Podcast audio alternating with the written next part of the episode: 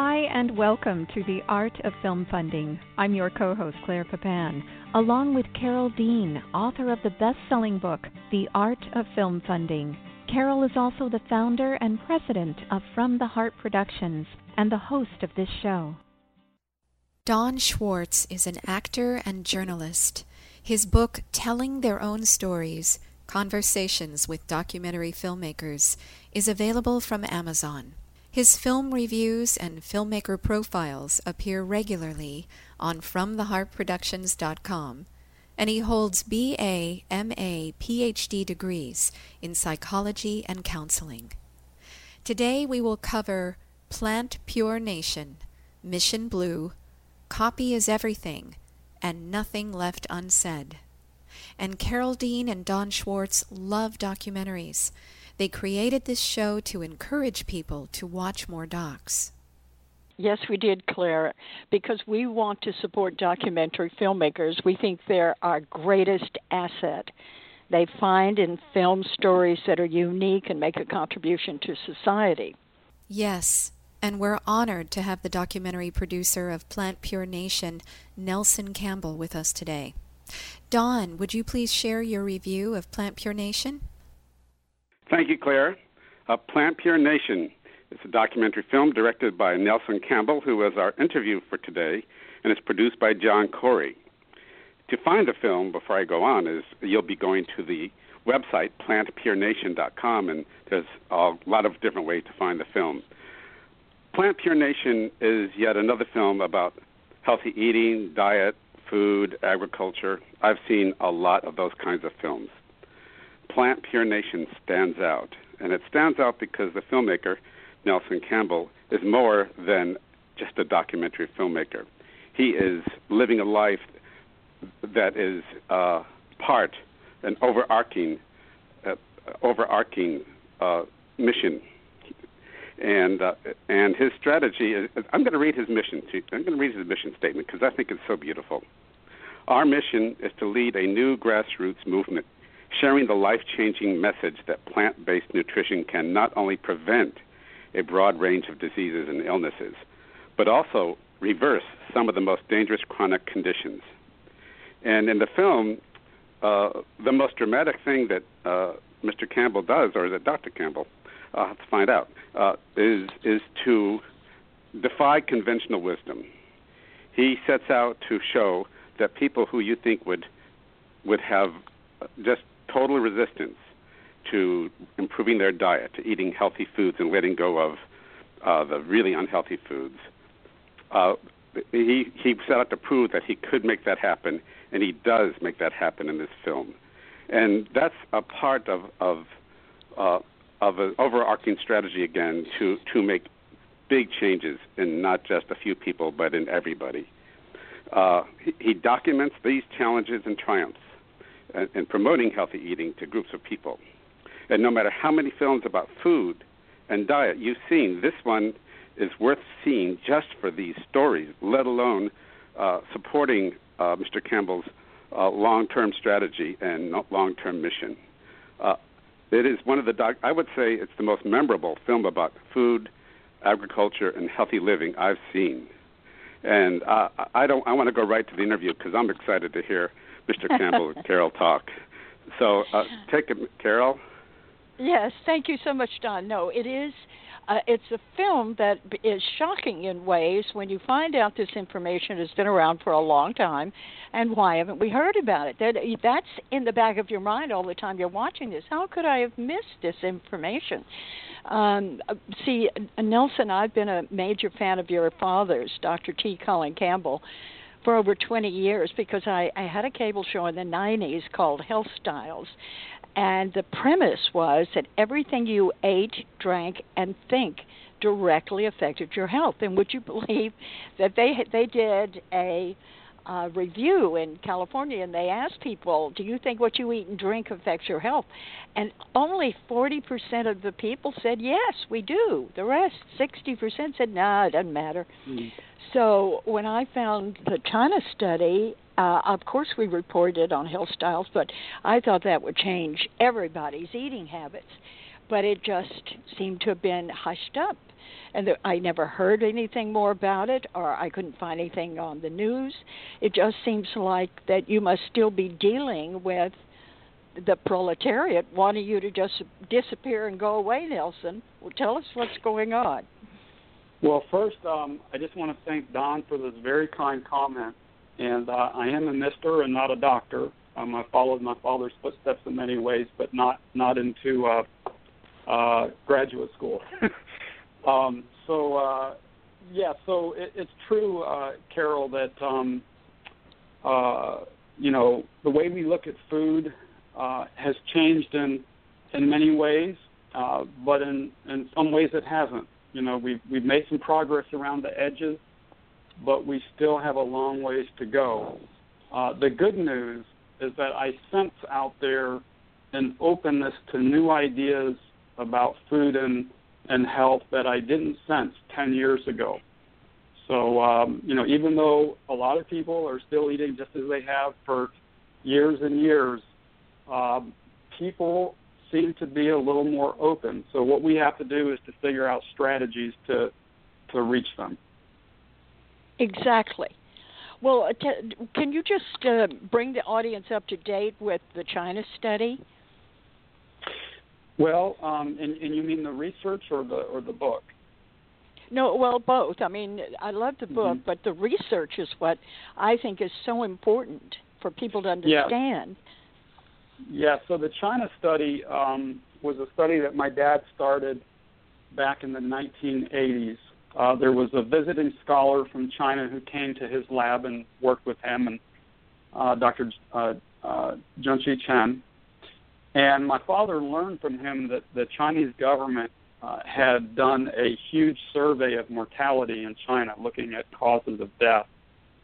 And uh, my father realized that, that that provided an opportunity to do a kind of a study that had never been done before, looking at the relationship between diet and disease, all kinds of chronic disease. So, to make a long story short, he did a massive epidemiological study uh, looking at, at people across the country, looking at uh, actually measuring what they were eating and other lifestyle factors, and then correlating that back to um, cause of death. And what he found across the board is that the closer people get to a whole food plant based diet, the lower the incidence of all those chronic diseases. So it was really a remarkable finding. Oh, and, I think uh, it is. It, mm-hmm. That that in itself it should wake people up to realize that your diet really is the main thing that you can control in your life, and through a good diet you can stay healthier. Well, you know, there's two good things about it. First, it's the main thing that we can control, and then secondly, it's the most important thing for us to to control. It has the greatest effect on our our health. So we have uh, enormous capacity to preserve our health, to improve our health, and you know, of course, many people have no concept of how much power they have over their over their health. It's really remarkable. Um, the stories that you know my father's heard and we've heard as we crisscross the country and talk to groups. Uh, we've heard so many stories of healing uh, every time we do a, a film screening or a Q&A or a presentation, people come up and share the most remarkable stories. And of course, that's all anecdotal in a way, but uh, but there are also many many studies out there now that all uh, really confirm the incredible healing powers of a plant-based diet. Well, I want to go because uh, on your plant, uh, pureplantnation.com, your your website, it says a growing number of celebrities, athletes, TV hosts, and nutrition experts have promoted plant based diets in the past few years. So let's talk about some of these uh, celebrities and athletes who are talking about plant based diets.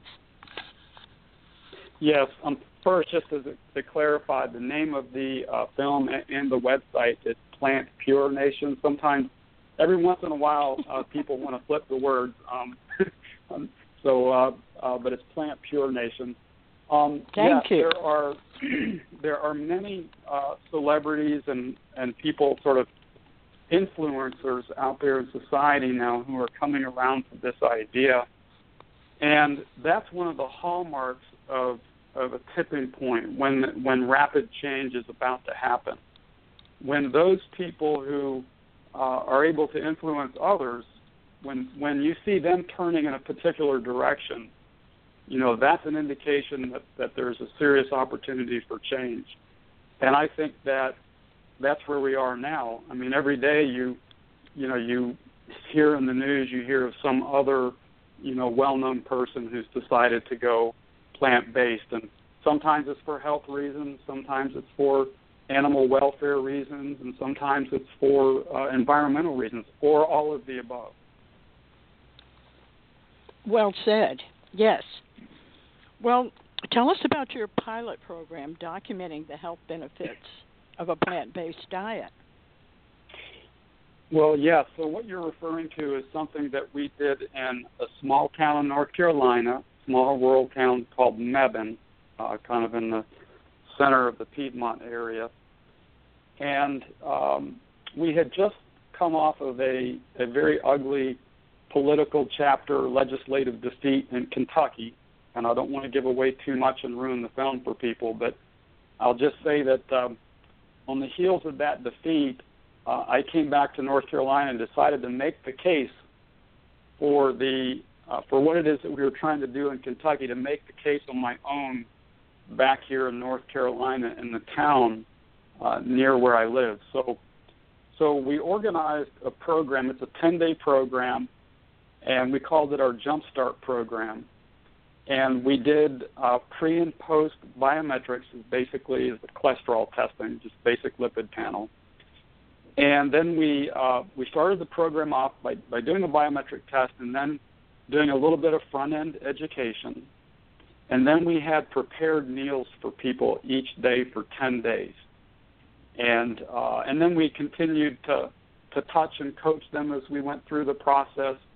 Um, I actually, you know, set up shop next to the to the fridge where people would come in uh, to pick up their food and would talk to people and and uh, then we also had a website where people could talk back and forth. And, and then we went through all of that. We did some cooking lessons. And then at the end, we did another follow up biometric test.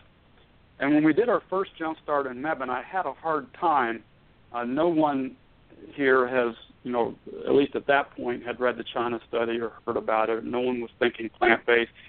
And so I had to do a lot of legwork to find 16 trusting, trusting souls to do that first jump start. Um, but that was the hardest part of the process. Once I got them uh, through that first jumpstart, we were able to have a dramatic effect on everyone's health that went through that, that, that first one.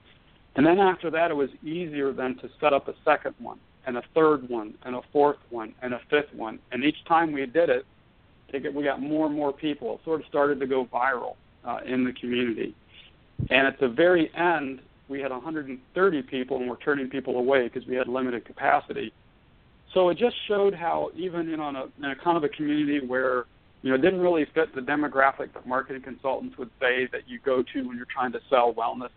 People here, as they are everywhere, are are very interested in their health. It's all in how you message, all all in how you message it, and, all, and how you connect it to people's values. And uh, if you do that properly, um, everyone, uh, you know, you, you can find a lot of receptive people. Well, tell me what you mean when you say it had dramatic effects on their health.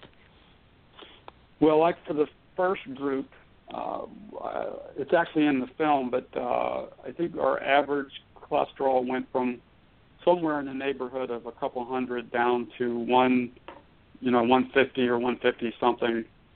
You know, it was uh, it was a dramatic uh, reduction and total in cholesterol 10 days, and LDL Nelson? in, in 10 days LDL LDL cholesterol which is the bad cholesterol and total cholesterol and we also had people who you know they had arthritis and and in 10 days it went away and um you know various other little ailments but um and then people just felt uh, really energized um you know just overall the people felt much better well, do you have any place that you share some of these recipes that you used in the Jump Start? We do. We have a, a cookbook that my wife has authored. She's been cooking this way for, uh, gosh, 25 to, to 30 years. Uh, her name is Kim Campbell, and she wrote a book called Plant Pure Nation Cookbook, which people can find on Amazon. Um, and also, then we have a website, plantpurenation.com, and we have some additional culinary resources there as well, recipes and videos and so forth. And we'll be doing more of that as we go along. But many of those jumpstart recipes are actually in my uh, in Kim's cookbook. Wonderful. Okay, because that's the first thing. Um, I remember uh, Dr. Uh, Susser was saying uh, on some of our shows about health that if you just take one night usually most people cook the same recipes every seven days they rotate they may have ten recipes that they rotate through the through the month so if you substitute every week one plant based diet meal you can do you're at 20% then practically of reducing your uh, meat consumption or your animal consumption uh, by 20%. And that's a good beginning. But it's always the recipe that the women want to know what am I going to cook? So by your providing that, you're make, making a mi- major giant step forward for all of us. Thank you for that. Yes. Um, it is an important part of the equation is just uh, enabling people to eat this way affordably and conveniently. So we we have recipes. We've got that cookbook, and we're also uh, launching as well um, kind of a foods foods business that uh, will support people who want to to stay plant based or go plant based. Well, tell us about that food business. Well, it's really tied into a larger strategy for launching a uh, grassroots movement, um, as, Don was suggesting at the outset. Um, we we released the film in July in theaters of last year, and it ended up showing in I don't know maybe over 100 cities so, total. So uh, you know we had a pretty good release, and it was well received, and it's now on Netflix. And so the exposure that we've gained from that uh, has allowed us to launch a, a national uh, kind of grassroots strategy. And what we're doing, uh, the core part of that strategy is organizing uh, local networks around the country. And we're calling each of these local networks of groups pods because uh, the idea is we're going to be planting a lot of seeds in, in, in local communities, seeds, seeds of change. And um, and a pod, again, it's a network. So when we go into a town or city, we're not trying to compete with existing groups. We're coming in and trying to connect groups that have been doing great things in the past, but not working together, not working in a unified way. So, you know, there are a lot of groups out there who are focused on health, uh, who are focused on, you know, uh, the environment or animal welfare or local food production. Um, and but they've all been doing their own thing. So so the message of plant-based nutrition is something that connects to all of these groups. And so we're sort of trying to use that message as a unifying principle. And um, we have developed a, a web platform that will help us help facilitate the formation of these these local networks and to foster communication and event planning and local activism. Uh, so we've uh, we've been working on that we also uh, had taken that Jumpstart program I mentioned, and that's now available uh, at our website, supported by a meal plan. So anyone in America uh, who wants to, in the continental U.S., who wants to try this, can. And then we have this foods business I referred to as well that we're beginning to expand. But all of this is focused on the idea of truly launching a movement um, there's a very strong social conscience behind this. So all the stuff that we're doing on the business side is intended to create a financial engine to help power, you know, to help power that. Um, in fact, we've come up with some some ideas recently that I'm I'm really excited about. I I I, th- I feel like we've kind of cracked the code for how we can get food into lower income communities um, very very affordably. Um, we've just come up with an idea for that will enable people who receive SNAP benefits, uh, food stamps, to use their EBT cards to purchase um, a new product line that we're rolling out that's going to be very, very affordable. And we, we believe that um, that that using the approach that we're going to be using, that we're going to be people are going to be able to eat uh, a lunch and a dinner and a breakfast and maybe a couple snacks during the day, all for five dollars or less. And, oh um, heavens! And, and how wonderful! Yeah, and and that's that's because we're going to waive our profit margin uh, on those particular sales, and we've convinced our co-packing partner to waive their profit margin as well. So, so the, these particular products that we're going to provide will be at cost and, and accessible to people who have, you know, who are basically living off of um, food stamps, and they'll be able to have these foods delivered right to their door. So, um, we're very excited oh, about all of that. Oh, you should be, Nelson. This is what a gift. What a gift. Um, there's so many uh, communities that don't even have a, a grocery store with uh, greens in it. They don't have any vegetables in their grocery stores. Um, they, it is incredible how many cities have areas where people have to drive a long way to get to a grocery store with any of the foods that you're mentioning in your recipes and for your health. So this would make a lot of sense. Thank you for that. Um, well, tell us uh, now. I really want to know um, how you became a producer. How did you get this film made? Well, we had this uh, kind of unpleasant political experience in Kentucky, uh, and I would encourage everyone to go watch the film for details. um, but we had this experience. Basically, the the thrust of that is that we were trying to do something very, very positive, very so you know socially meaningful. We were trying to demonstrate how this diet could affect the health uh, of a group of people in a in a poor community in Kentucky, and we were going to self fund it and so forth. And so we weren't asking the state for a whole lot of support. We just wanted them to watch what we were uh, what we were going to do, and and then sit down with us afterwards and maybe talk about a statewide strategy. And and so it was just a wonderful idea. It had it had some philanthropic components to it, and and um, and then you know the, it had a lot of initial support, but then when it went behind closed doors, uh, it got very ugly, and we saw the power of money um, and how money can trump the public welfare. And after all of this happened, you know, it's kind of a depressing experience. Uh, but I just decided, you know, we we have to take a stand here. We have people have to understand why they haven't heard this before, because a lot of times people will say, oh, you know, if this is so powerful, if this can cure heart disease, and if this if this can reverse type two diabetes, and maybe even help in the treatment of cancer, how come we haven't heard this before? So people are incredulous. And so uh, after this happened in Kentucky, I decided we have to make this transparent. Everyone else has to see uh, see this. So then I kind of concocted the storyline in my head that I thought I could drive.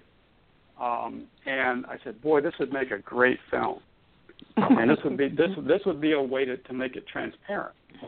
So you know, I'm an entrepreneur by training and experience, and so you know, taking on a new project is kind of exciting to me. It's, you know, I'm not scared to do something new, and so I I conceived of the idea, and then I approached some folks in the film business, and and um, of course Lee Fulkerson and John Corey, both from Forks Over Knives, and um, and and and they were superb. Uh, we had a great editor, and what was so wonderful about the whole process is uh, uh, you know, John in particular spent a lot of time with me, uh, coaching me, and, and also Lee from a writing perspective, kind of coaching me and teaching me the skills of the trade, but never took the project over in the sense of taking it in, in, in a direction that would be contrary to what I wanted to do. So they they they taught me the craft and then kind of took a half a step back and respected my judgment and allowed me to to play the role of,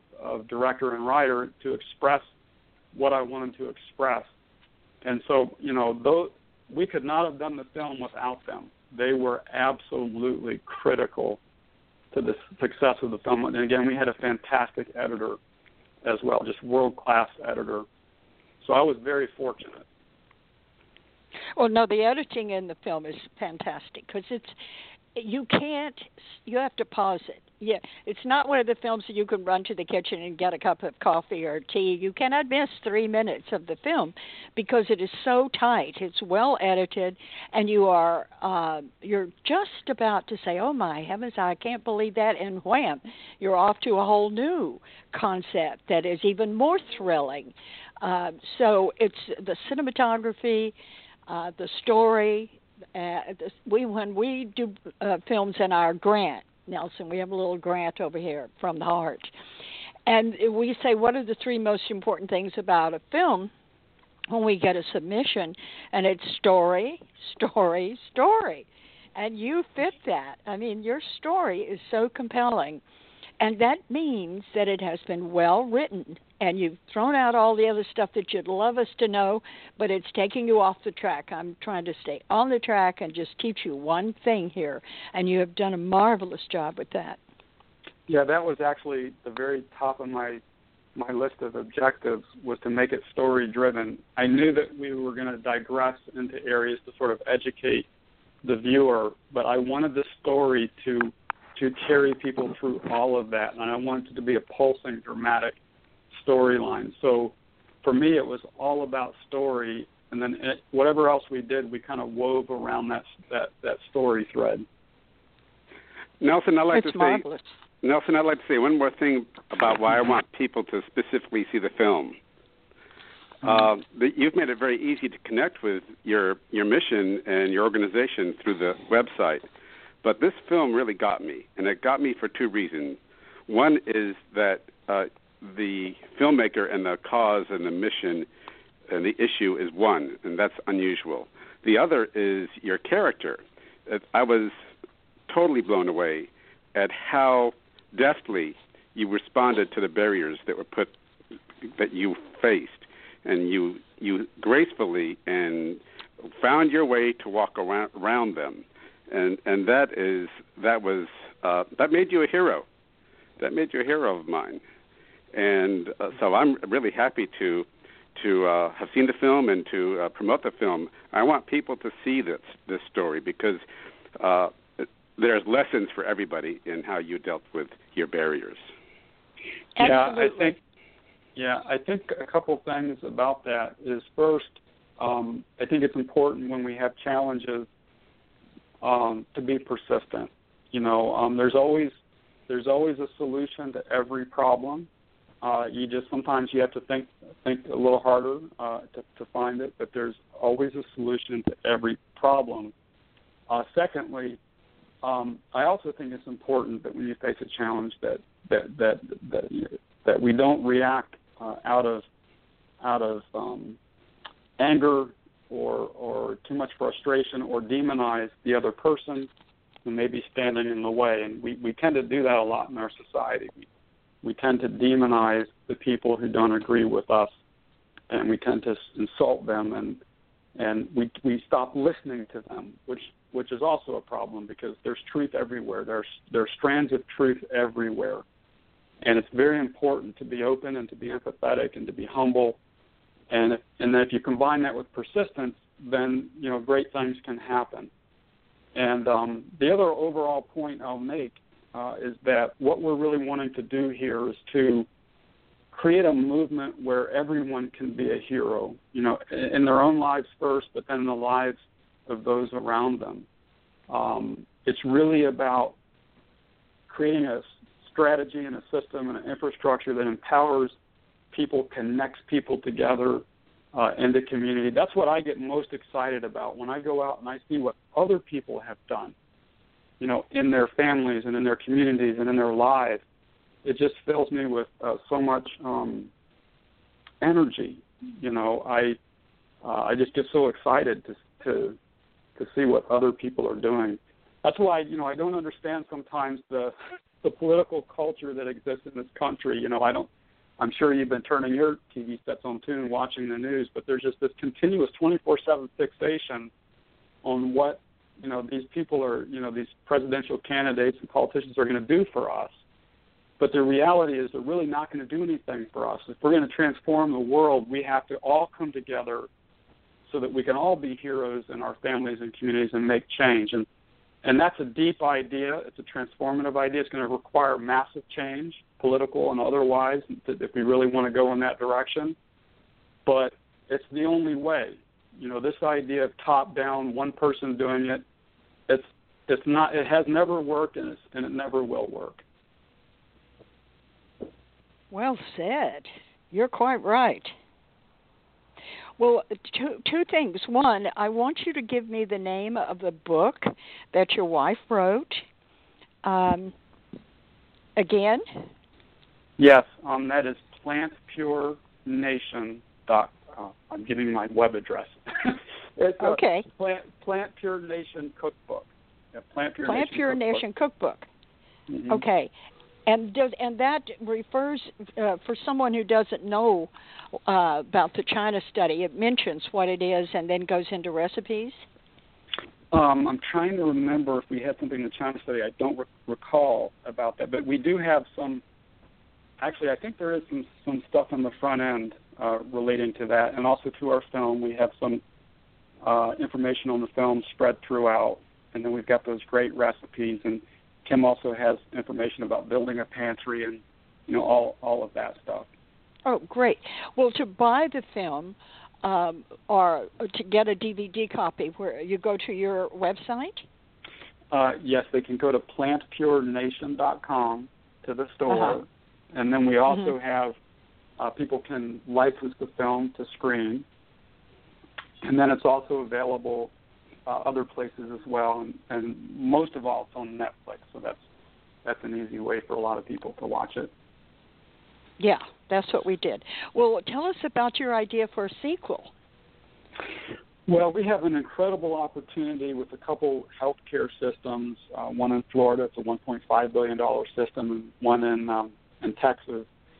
And these two healthcare systems, um, we've had a lot of interaction with them. They all started with the screening of my film, and I met some of the leadership of those systems and some some of the physicians, and just started this dialogue that led to this incredible opportunity that we have for a formal collaboration where we're going to be developing uh, food as medicine models. As, I- as I oftentimes say, they're, they're so far so far outside the box that you can't see the box anymore. Oh, and I then love also, it. And then also, uh, a very important part of this collaboration will be working with those systems to lead campaigns using our pod platform in each of their respective communities. So that the system will sort of become an anchor institution or player helping to heal a whole community. And uh, there, there's a lot more detail to it than that. But, but the idea is to to document all of this and and to build a story from this for a either a sequel production or some kind of maybe reality series or something. But uh, but but we just want to be able to document it and share it so that it can inspire similar efforts across the country. Because see, There's healthcare nothing- systems a lot. Or go ahead. There's nothing better than a, the one-on-one story. You tell me your story, and you could sell me more than twenty thousand commercials. Yes, it's all about story. And of course, Mark Twain knew that better than anyone. But uh, you know, if you want to get into people's heads, you tell a story. So I I agree. True. Well, this is so exciting. Oh my gosh.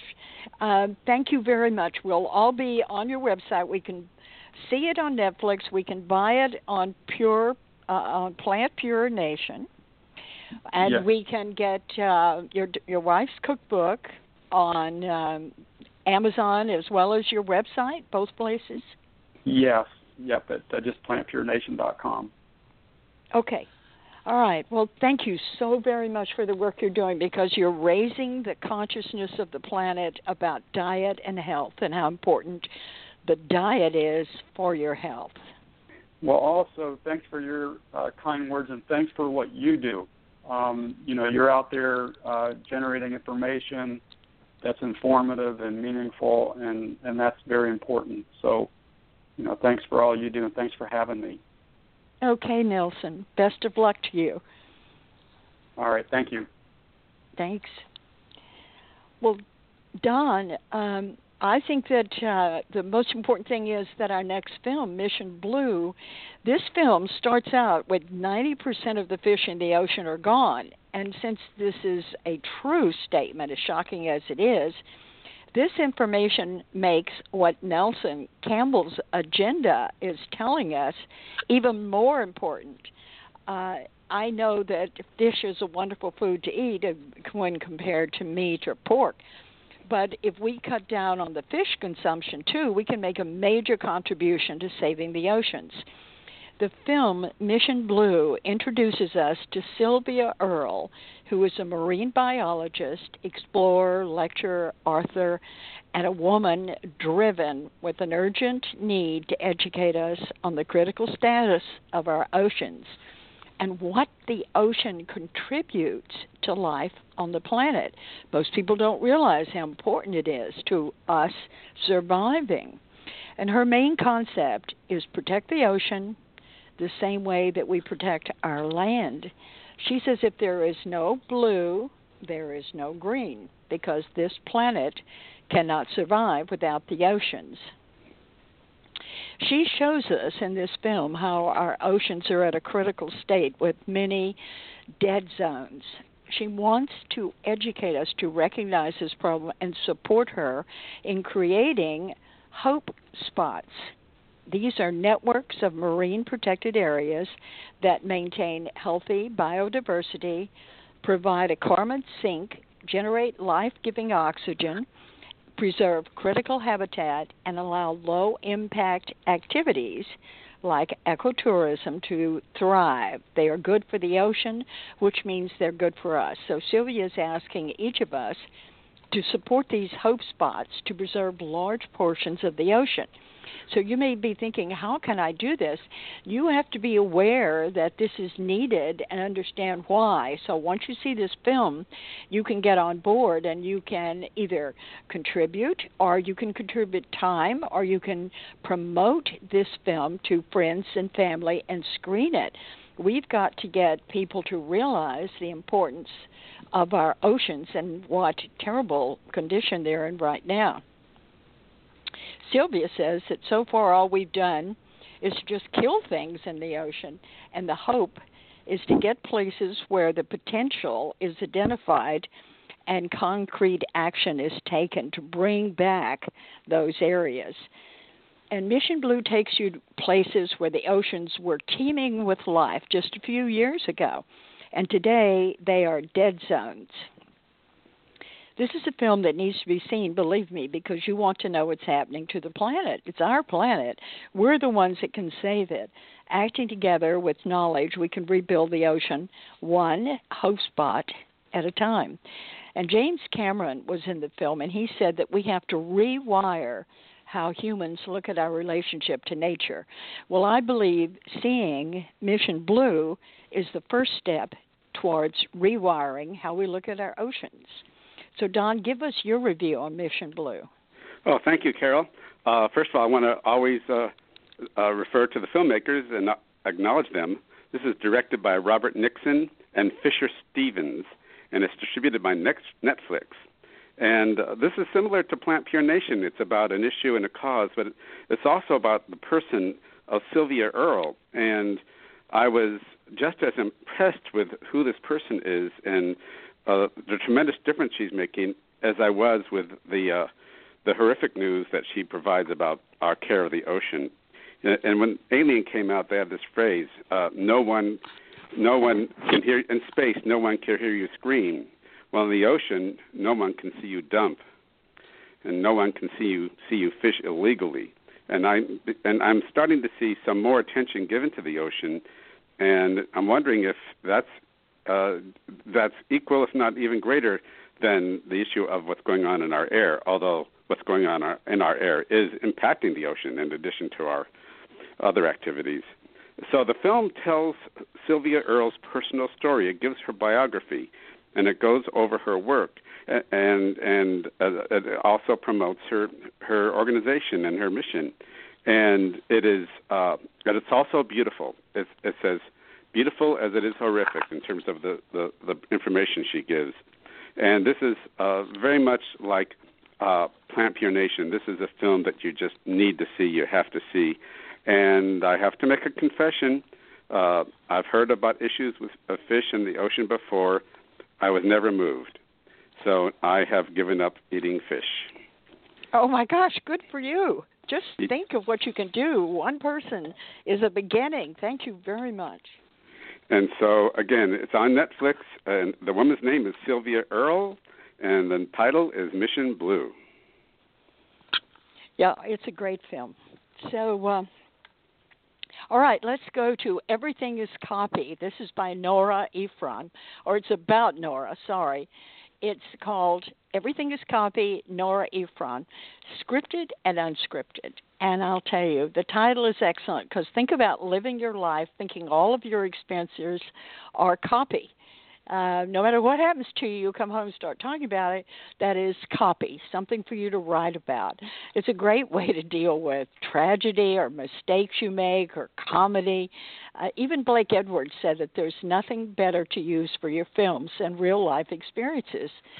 Uh, Nora was raised in a loving family where expressing yourself was encouraged, and she was a brilliant writer. She had to constantly push that glass ceiling to get to the very top of Hollywood. She was not a quitter. She had the tenacity to keep going through thick and thin, and her understanding of human beings and her lack of fear in writing made her someone that many of us sincerely love, even though we never met her. And this film, Everything is Copy, is a great way to get to know the woman who gave us so much love filled entertainment. In this film, we get inside her family, her mind, her life, and it's all very interesting. Her son is a brilliant storyteller, so this apple did not fall far from the tree. Nora was a very smart comedian, filmmaker, reporter and a talented writer who entertained us with stories that we could relate to and create she created scenes with things that many of us have done. So we weren't really laughing at the film we were laughing at ourselves because we knew we'd experienced that. Um, and you always feel like that she took some of her copy from your own life.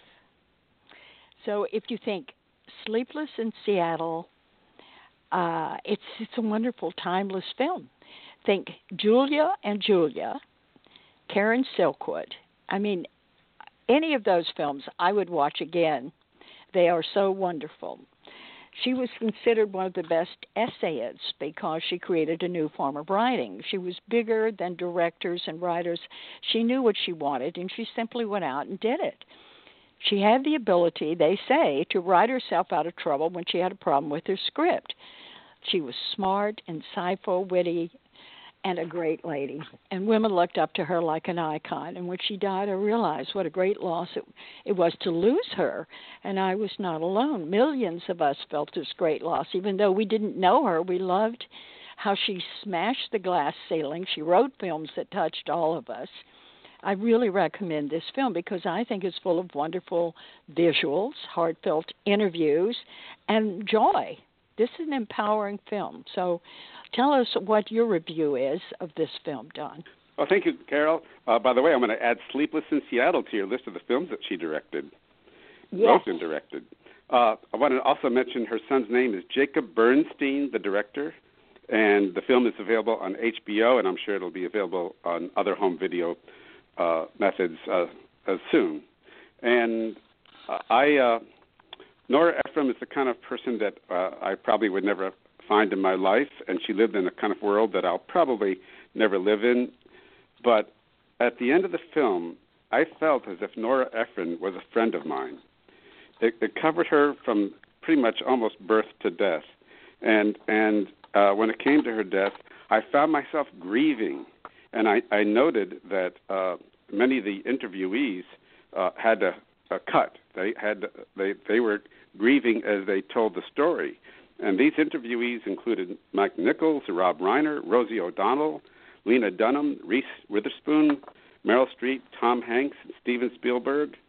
And so after you watch this film, you have gotten to know a person and you you lived her life with her and you you see some of the issues that she deals with in your life too. And uh, I think, uh, as far as the filmmaker Jacob Bernstein, uh, uh, he's a force to be reckoned with. We're going to see more from him. Absolutely, for sure. Uh, yeah, I really loved it. You did too, right? Absolutely. You felt like you knew her. That's what got to me because I'd always looked at her with such respect, and then I got to know who she was and how she was raised and all the things she had to do in her life to over to break through the restrictions that were everybody was trying to put on her. And uh, I, boy, I think she's an icon for all of us. Well, Don, tell us your review of Nothing Left Unsaid about Gloria Vanderbilt. Yes, uh, Carole, noting that the four films all uh, feature uh, individual characters, and uh, they're all powerful, and they're all making differences in our in our lives. And so this one is about Gloria Vanderbilt, and I also confess that the name Gloria Vanderbilt was all I had. Uh, uh, it pretty much uh, the name over over the last few years went in my left ear, uh, skipped my brain, and went out my right ear. and, and I, I wondered why do I why why should I see a film about Gloria Vanderbilt? And whenever I ask that question, uh, uh, that means I'm in for a whopper because I was hit really hard by this one. Uh, uh, what again? The full the full title is Nothing Left Unsaid.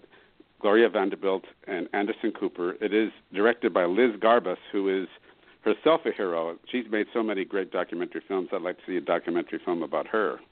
And it's it's distributed by HBO and it's part biography and part autobiography. It's part uh, autobiography because Gloria Vanderbilt is still with us, and she was 91 at the making while they were making this film about a year and a half ago, I guess. And she did not look, she did not sound, and she did not act, act like someone who's 91. And we follow no. her. We follow her through through from birth, and she lived. She, in this one life, she has lived many lives, and uh, it was utterly fascinating to to follow the phases and stages of her life and and and and the uh, the, the seemingly endless tragedies she had to face and deal with and uh, I, I would say I would call this documentary epic in structure. It is stunning. It's stunning in its story, in its images, and its characters. She's an artist, so you get a, a lot of artwork in addition to everything else.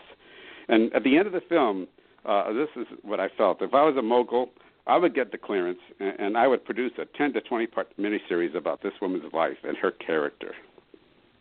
Oh, wow. How smart of you. Absolutely right. She is really an incredible being. Well said. Well said. Well, I I tell you, you know, when she she got over 3 million dollars at a time when everyone else lived on under $200 a month. She was in the press all the time as the little rich girl and her mother, Mrs. Vanderbilt, was found unfit after her relationship with another woman was exposed. So the judge took refused to let Gloria's mother take care of her. So they took away her mother and then the judge got rid of her nurse. So she suffered a double loss and she went to live with people she didn't know. So Gloria was not a Whitney and she was not a Vanderbilt. She seemed not to belong anywhere. Um, and she said that the happiest part of her life was at the Wheeler School, where she was able to express herself with her art. Uh, it was at Wheeler where she really began to find herself. Uh, she loved art, and you're going to see her art throughout the whole film, and it's incredible. Why she hasn't been spoken of and revered more uh, with her art is beyond me. But um, going. Hello.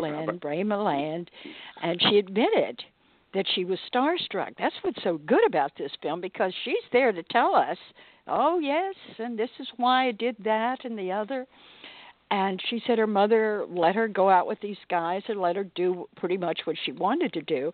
I would imagine after being uh, removed from her all those years, her mother probably was very lenient with her. She was just glad to have her back in her life.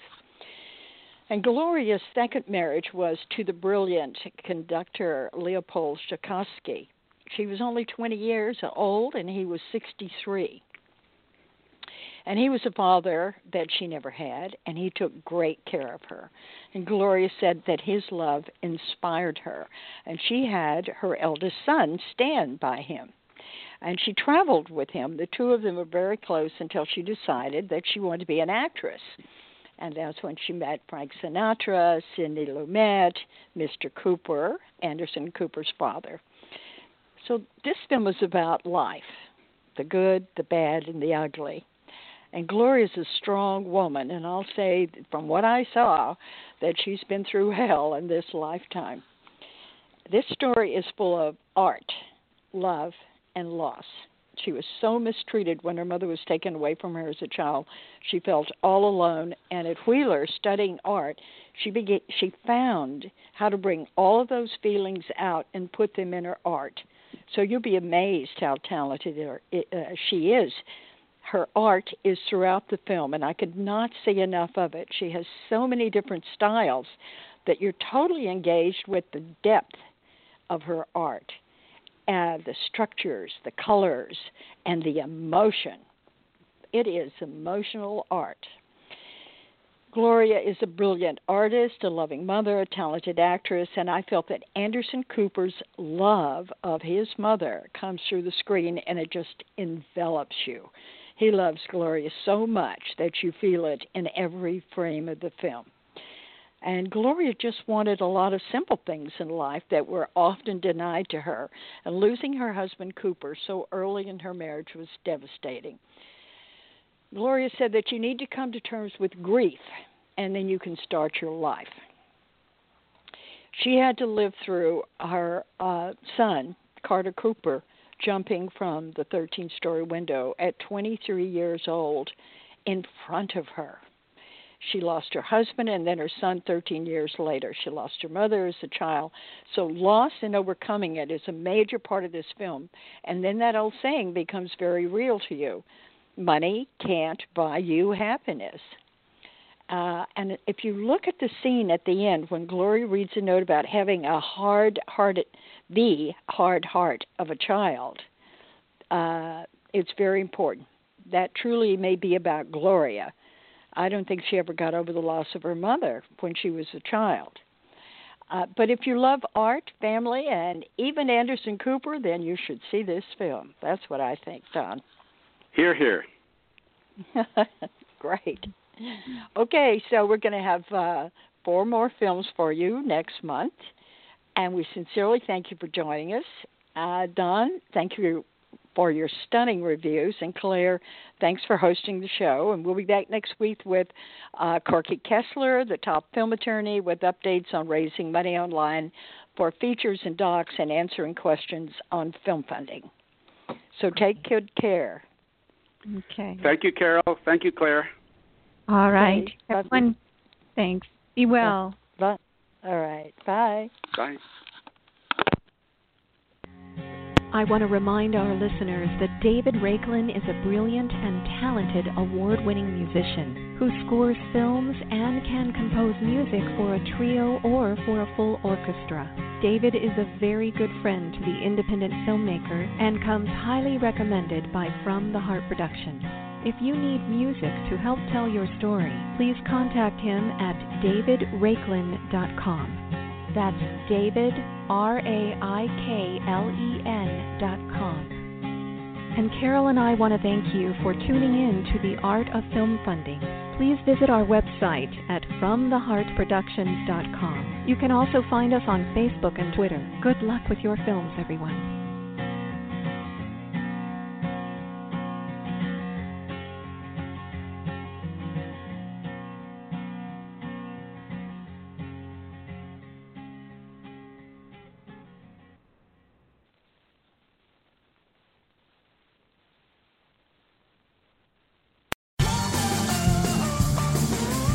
Those other guys make your family share data. Switch to T-Mobile now and get four lines with up to 6 gigs each of 4G LTE data.